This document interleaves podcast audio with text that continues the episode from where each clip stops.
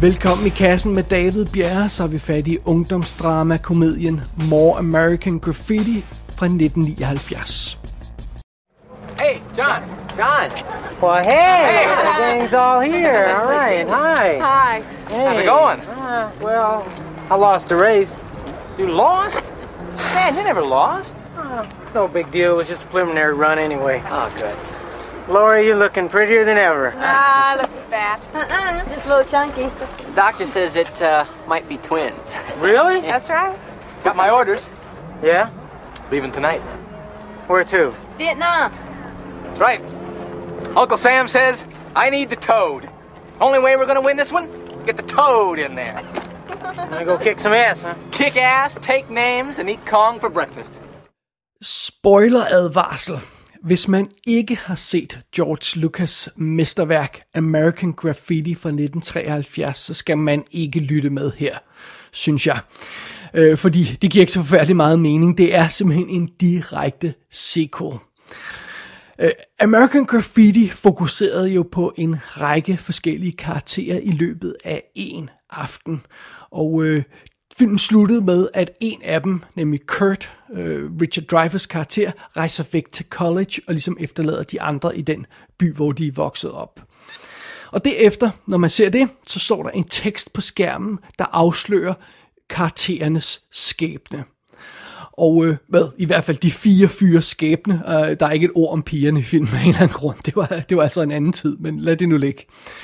Øh, så det der, spøjse, det der er det spøjse ved at lave en film som den her to om More American Graffiti, det er, at vi faktisk ved, hvad der sker med alle karaktererne, for det står i slutningen af den første film. Så det.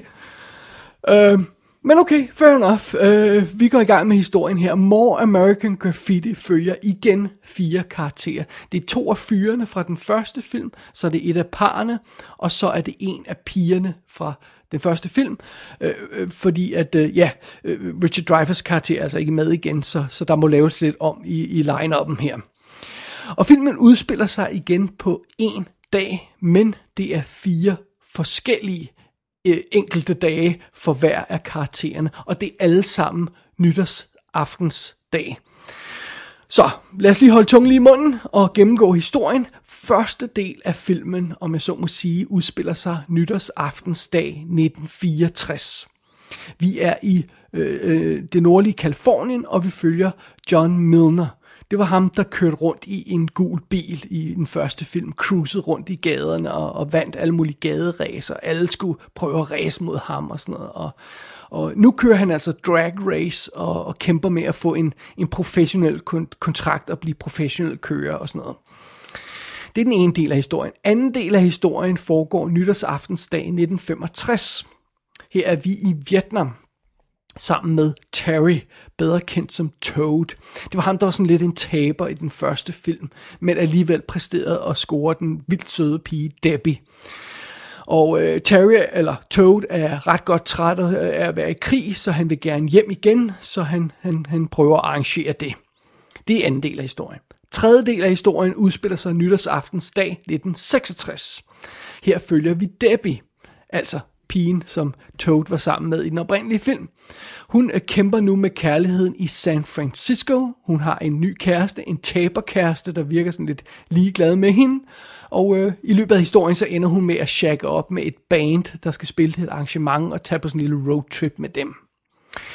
Og i fjerde og sidste del af historien, der følger vi Steve og Laurie på nytårsaftensdag 1967, og øh, det var de to, der var, der var high school kærester i første film, og kæmpede lidt med deres forhold dengang, og var ved at bryde op, og så kom sammen igen, og øh, ja, det er sådan lidt det samme her, de kæmper deres ægteskaber ved at gå fra hinanden, og så finder sammen igen, og sådan noget, men undervejs så bliver de rodet ind i et studenteroprør.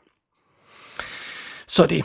Og det American, eller More American Graffiti gør, det er, at den springer simpelthen fra historie til historie løbende gennem filmen.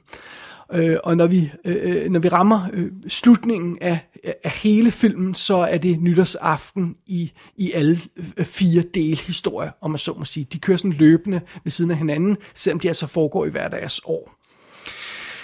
Det er det, en anelse uoverskuelig plot her i American Graffiti. Excuse me, More American Graffiti, det er også en akavet titel at sige, men det, er, det hedder den altså, More American Graffiti.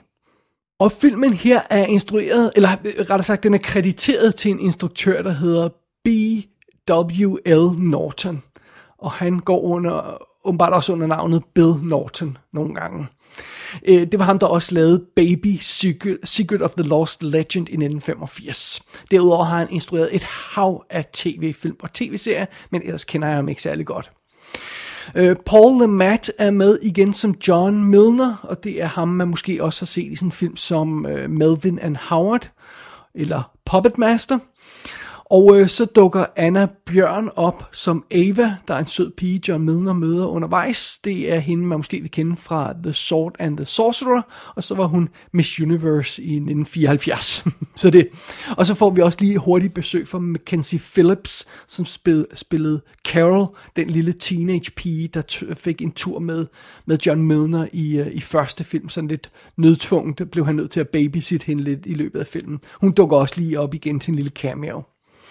Øh, så har vi på rollelisten også Charles Martin Smith, som igen spiller Terry the Toad, eller Terry Toad.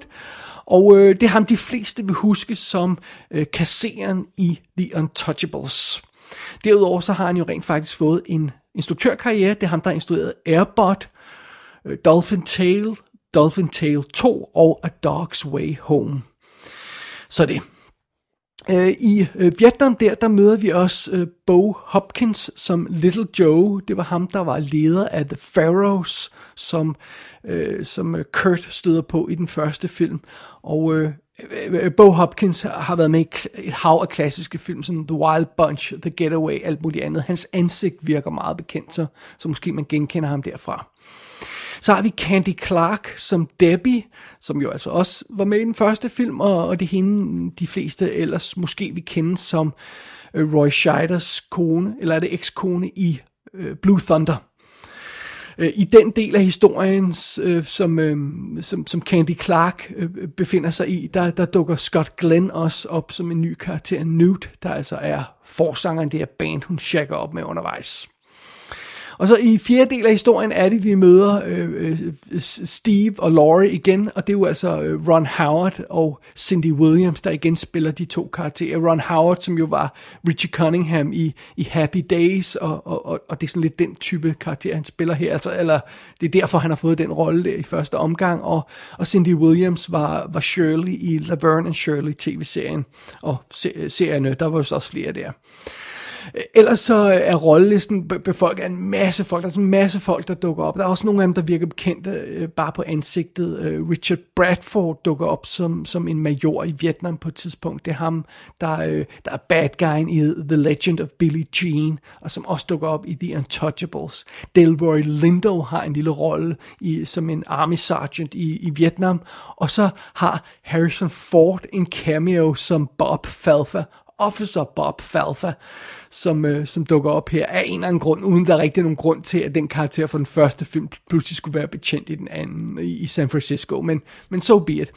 Det, det er en relativt omfattende rolleliste, og der sker en masse i filmen, og der er en masse tråde i det, men øh, lad os prøve at se, om vi kan tage det fra en ende af efter et lille break. Selling insurance is tough work, Laura. I mean, I work my butt off. I'm not gonna stand around and have you all of a sudden decide that you don't have to be Mr. Rogers. I want to watch cartoons. Well, then watch cartoons, sweetheart, but let Mommy and Daddy talk, okay? Why are you crying? I'm not crying, honey. I've just been peeling onions. Now go on. I hate onions. I know, sweetheart. Go on. What about them, huh? I'm not going to stand for it. I'm not going to have my kid brought up by babysitters. It's just three hours a day in a nursery school. Stephen, it'd be so no. good for them. The best thing for any kid is their mother. You don't understand. I want to be more than a mother. You are more than a mother. You're a wife. Ah! Oh, I can't oh, you can't hit me with that? You're going to hit me with that? More American Graffiti har en udførlig plan for, hvordan den vil fortælle sin historie. Desværre er filmen virkelig dårlig til at inkludere publikum i den plan. Der gik ret lang tid, før jeg i hvert fald fik overblik over filmens sådan helt basale struktur. Øh, og problemerne starter jo simpelthen med, at, at øh, først får vi credit-sekvensen. Og den består af en helikoptertur igennem Vietnam. og hvorfor i alverden ser vi en helikoptertur igennem Vietnam? Ja, okay, det viser sig senere, det er fordi Toad er i Vietnam og sådan noget, men ham har vi ikke mødt endnu, og vi ved ikke noget om Toad, og vi ved ikke, at han er i Vietnam og sådan noget. Så, så på det tidspunkt, vi ser credit-sekvensen, så føles det, føles det ekstremt bizart. Jeg tror, jeg skal se en sequel til en, en ungdomsfilm, og så ser jeg nogle folk, der tonser gennem Vietnam i helikopter. Øh, okay. Nå, så går selve plottet i gang, og, øh, og vi har jo altså de her fire delhistorier, der foregår i hver sit år og har hver sit fokus. Derudover så er de lavet i hver sin stil. Første del af filmen, den her drag race historie, er skudt i smuk 70'er widescreen. Fint nok. Anden del af historien, som er Vietnam-historien, den er skudt i sådan en dokumentaragtig stil med håndholdt kamera i 16 mm og 4.3 format, så det simpelthen ligner de autentiske Vietnam-optagelser fra den gang. Så er der del 3, som er San, San Francisco-historien. Den er lavet sådan en flower power stil med, med split screen og multibilleder, hvor der er flere altså for eksempel, hvis to personer sidder og snakker, så er der et close-up af dem begge to, og så ser man det samtidig side om side. Øh, nogle gange så er der otte billeder i øh, sammen, øh, der kører ind og ud, og andre gange er der fire, nogle gange er der to og sådan noget. Det, det, det er sådan meget sådan vild visuel stil. Og så er der øh, fjerde del af filmen, den med studenteroprøret, og den er sådan lavet i almindelig øh, 1,85 til 1 format, og, og, og, og selve øh, den visuelle stil i den sekvens er, er, er sådan mere almindelig. Øh, og fordi sådan er, første gang vi ser hver af de her historier, så får vi et årstal på, men derefter er der ingen indikation af, hvem, øh, hvor, hvor vi er. Så løbende er der ikke noget, der fortæller os det andet end karaktererne, som vi kan identificere, og så den visuelle stil. Øhm, og, men okay, det går også. Det, det er relativt nemt og sådan noget. Øh, øh, øh, og øh, resten af filmen, så fortsætter vi altså med at skifte igennem de her fire dele af historien i kronologisk rækkefølge. Vi starter ved etteren, så går vi til toeren, til treeren, til firen, og så til forfra til etteren igen, og vi, vi, vi følger den rækkefølge. Vi springer ikke over på noget tidspunkt, og, eller vi begynder ikke at gå i en anden rækkefølge. Vi følger sådan slavisk det her 1, 2, 3, 4, og så forfra igen. Så langt, så godt. Er alle med? Og, og, og undskyld, hvis jeg spørger om det, fordi ærligt talt var jeg ikke selv helt med, da jeg så filmen. Øh, øh, øh, fordi der er jo ingen på forhånd, når man sætter sig ned og ser den her film, der fortæller en, hvad det er, øh, der skal ske nu, og filmen fortæller heller ikke selv, hvad det er, den vil gøre. Den gør det bare. Så jeg må indrømme, der gik faktisk to ture igennem de her fire historier, før jeg følte mig helt sikker på, øh, hvad det var, der ville ske i den her film, og før jeg havde overblikket over dens fortællestil. Øhm, og de to ture igennem historiens fire dele, altså i alt otte scener, spiller 24 minutter. Så hvis vi lige trækker credits fra og tænker lidt over, hvordan det, strukturen i den her film er, så betyder det, at hver scene i hver del, som vi får lov til at se, spiller blot 2-3 minutter. Øhm, så det går altså ret hurtigt, øh, hver gang vi er i de her enkelte dele. Øh, og hvis man føler sig rundt på gulvet, så er det, så er det okay, fordi jeg føler mig øh, også rundt på gulvet bare ved at fortælle om den her film, øh, hvis jeg skal være helt ærlig. Det, det, er, det er en anelse, øh, det er en anelse forvirrende, må jeg indrømme. Men så vil jeg dog også sige, at, at selve indholdet i de fire historier er øh, knap så forvirrende. Altså det, det er sådan relativt til at følge øh, alt andet lige. Der er der jo stadigvæk nogle øh, lidt besynderlige påfund i de, i de fire delhistorier her og der, men, men lad os lige tage et, et, et, et tættere blik på dem. Øhm, øh, den mest lige øh, til fortælling, øh, synes jeg, jeg påstå, er del 1. Fordi øhm, den følger meget godt op på første film. Øh, allerede i den film satte vi fik vi sat John Milner op som den her karakter, der begyndte at sætte spørgsmålstegn ved, om han kunne blive ved med at ræse, om han kunne blive ved at være den sejeste på gaden og sådan noget. Øh, og, og, øh, og nu har han så skiftet videre til drag racing, men han har de samme spørgsmål i livet. Kan han være nummer et? Kan han klare det? Der kommer jo yngre folk hele tiden og sådan noget. Han, han, han tvivler lidt på sig selv. Han er sådan en type, der tvivler lidt på sig selv. Øh, og, og selvom hans historie er en lille smule uenergisk, så ender den faktisk med at fungere meget godt. Det er del 1 af filmen. Del 2 er den mest besynderlige del af den her film, fordi det er Vietnam-historien. Den er nemlig lavet i komedieagtig stil. Det er sådan noget med, at Toad han vælter rundt i, i Vietnam. Åh, jeg prøver at skyde mig selv, så jeg kan komme hjem. Åh nej, nu gik mit gevær af. Åh, jeg må hellere løbe og sådan noget. Det er et virkelig besynderligt stilskift. Det kan jeg godt afsløre. og, og indimellem der, så bliver folk jo altså slået ihjel, øh, øh fordi vi er i Vietnam. Så det. Og tredje del af den her film følger jo altså Debbie i San Francisco. Og det er jo altså hende, der oprindeligt var sammen med Toad i den første film. Altså ham, der er i Vietnam. Nu er hun sammen med en anden fyr. Det er fordi Toad er død, siger hun. Det får vi sådan henkastet at vide. Okay, okay. Spoiler alert. Jesus Christ. Okay, det er jo rent faktisk ikke en spoiler at fortælle, at Toad er død, for det har den første film allerede afsløret i slutningen. Det står nemlig i den tekst til slutningen. I slutningen af filmen, der står, Toad han forsvandt i Vietnam øh, over det og det. Så det ved vi faktisk godt, når vi starter toren og begynder at se de her komediesekvenser med Toad i Vietnam, så ved vi rent faktisk godt, at han kommer til at dø der. Øh, eller han i hvert fald forsvinder der, lad mig sige det på den måde. Men alligevel, det føles meget besynderligt, at vi er midt i en historie, og så er der en af karakteren, der afslører en anden skæbne. Sådan bare sådan, vi lige får smidt den historie i hovedet, og den der karakter dør forresten.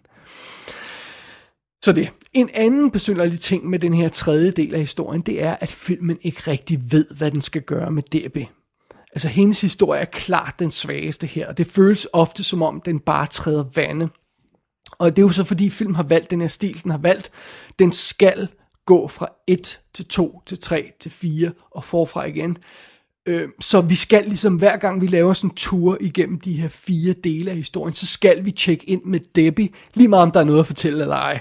Og det er der nogle gange ikke. Så det er sådan lidt underligt, øh, sådan lidt, øh, øh der er vi sådan en venteposition. Og det bringer os så til fjerde del af historien, hvor vi så skal se øh, øh, øh, Steve og Laurie skændes om deres ægteskab. I hvert fald til at starte med. Og det er ikke skide spændende eller interessant. Og der går faktisk en hel del tid, før filmen når hen til noget godt i den her fjerde del af historien. historien. Men når den gør det, så er det faktisk også meget fedt. Øh, fordi det er det her med, at Steve og Laurie bliver ved en fejl blandet ind i studenteroprør, som jo, vi er jo 66, så det er ved at udspille sig på det tidspunkt. Øhm, men hvis man ligesom prøver at danne overblik over det her, så kan man måske godt fornemme, at de her fire historier er meget forskellige. Både i stilen, i stemningen og i temaet. Så giver det overhovedet mening at presse dem ind i samme film, og virker helheden for More American Graffiti? Der må svaret være nej og nej. Nej, det giver ikke mening at presse de her historier ind i samme film, og nej, helhed, helheden fungerer sjældent. Øh, faktisk føles den her film ikke rigtig som nogen helhed. Øh, det giver ikke rigtig mening at hoppe igennem historierne på den måde. Scenerne er simpelthen for korte. Som sagt, de er to-tre minutter lange, så skal vi videre til næste ting. Øh, nogle gange føles det ikke engang som rigtige scener, som om vi får en fuld scene i de der to-tre minutter. Øh, det føles bare som sådan et brudstykke af en scene, og så skal vi videre og se, hvad der sker i næste del. Og så når vi kommer tilbage til den del igen, så, så, så, så starter den, hvor den slap, og, og, og så kan vi begynde at skabe sådan en lille scene ind i vores hoved, men, men det føles altså som brudstykker det meste af tiden. Og, og jeg ved, og ved godt, den, den visuelle stil er, er, er lavet for at gøre det nemmere for os at identificere, hvilken del af historien vi er i, men ærligt talt, så får det bare det hele til at virke endnu mere kaotisk. Vi ser på widescreen billeder, vi ser på øh, håndholdt 16 mm billeder, vi ser picture in picture og alt muligt andet, og og, og, og så oven i det, så er der jo altså øh, selve tonen i hver af de her dele, så nogle gange så er det humor, så er det alvorligt, så skal vi til et drama, så skal vi til komik igen, og, altså, og det, Øh, det, det er ærligt talt forvirrende. Øh, og, og, og derudover så er enkelhistorien, altså de her fire dele af, af plottet, er simpelthen for svage. Øh, altså, der sker ikke nok i de her fire enkeltdele. De føles ikke vigtige nok. Jeg ved ikke, om det havde gjort noget ved helheden, hvis Richard Dreyfuss havde øh, vil være med igen, øh, så man kunne, så man kunne føle, at film hang ind lidt mere sammen med, med, med den oprindelige American Graffiti. Jeg, jeg er ikke engang sikker på det, fordi øh, øh, øh, det, det, altså, i den første film, så rendte alle de her karakterer jo rundt i samme by på samme aften, og de havde den samme stemning i sindet, om jeg så må sige. Skolen er ved at være overstået, de skal videre i livet, hvad skal der ske, bla bla bla, alt det her løjse. Og efterhånden som de rendte rundt i den der by den der aften, øh, så krydsede deres veje, de mødtes og tjekkede ind med hinanden, og dannede små grupper, og splittede sig op og dannede nye grupper og sådan noget. Det føles som sådan en, en, øh, en helhed på sådan en fed måde, som om vi fik portræt af sådan en hel gruppe venner i løbet af den her aften. Og der var sådan en naturlig udvikling i det her plottet, i, i den her film. Øh, der var lidt sådan øh, spænding i maven i starten af filmen, og så bliver den lidt melankolsk hen mod slutningen og sådan noget, og det fungerede meget smukt sammen.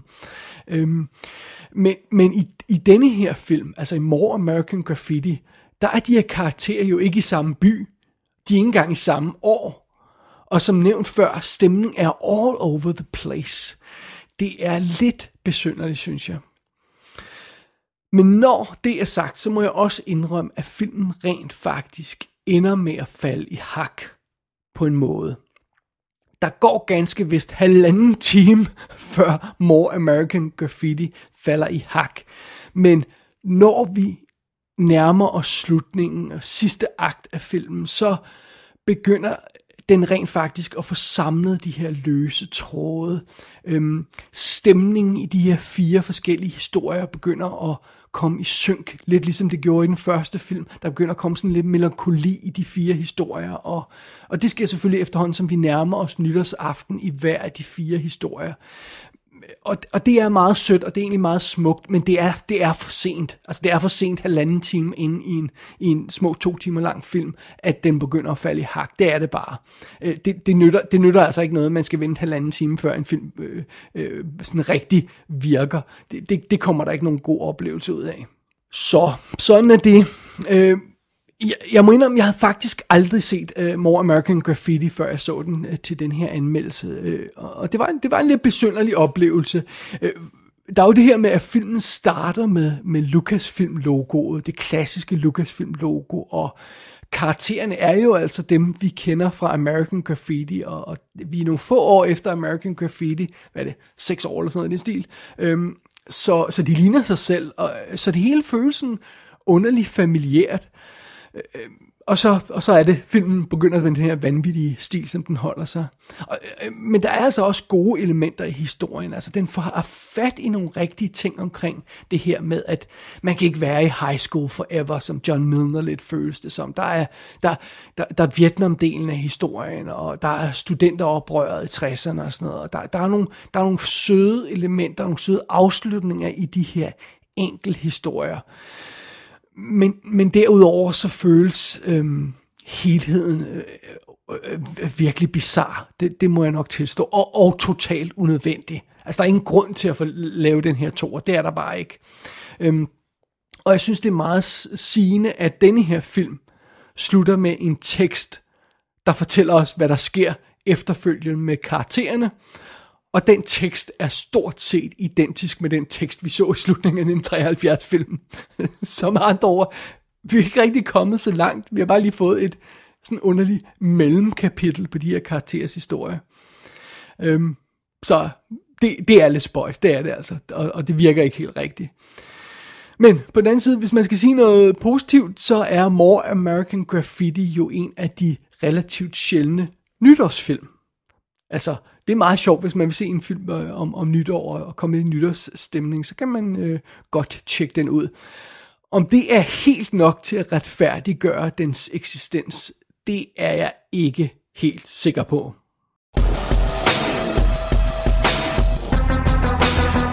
More American Graffiti er ude på DVD og Blu-ray i det meste af verden, men der er intet ekstra materiale på nogen af udgaverne, så man kan ikke rigtig høre nogen spændende historier om produktionen. Det er lidt synd. Gå ind på ikassenshow.dk for at se billeder fra filmen. Der kan du også abonnere på dette show og sende en besked til undertegnet. Du har lyttet til I Kassen med David Bjerre.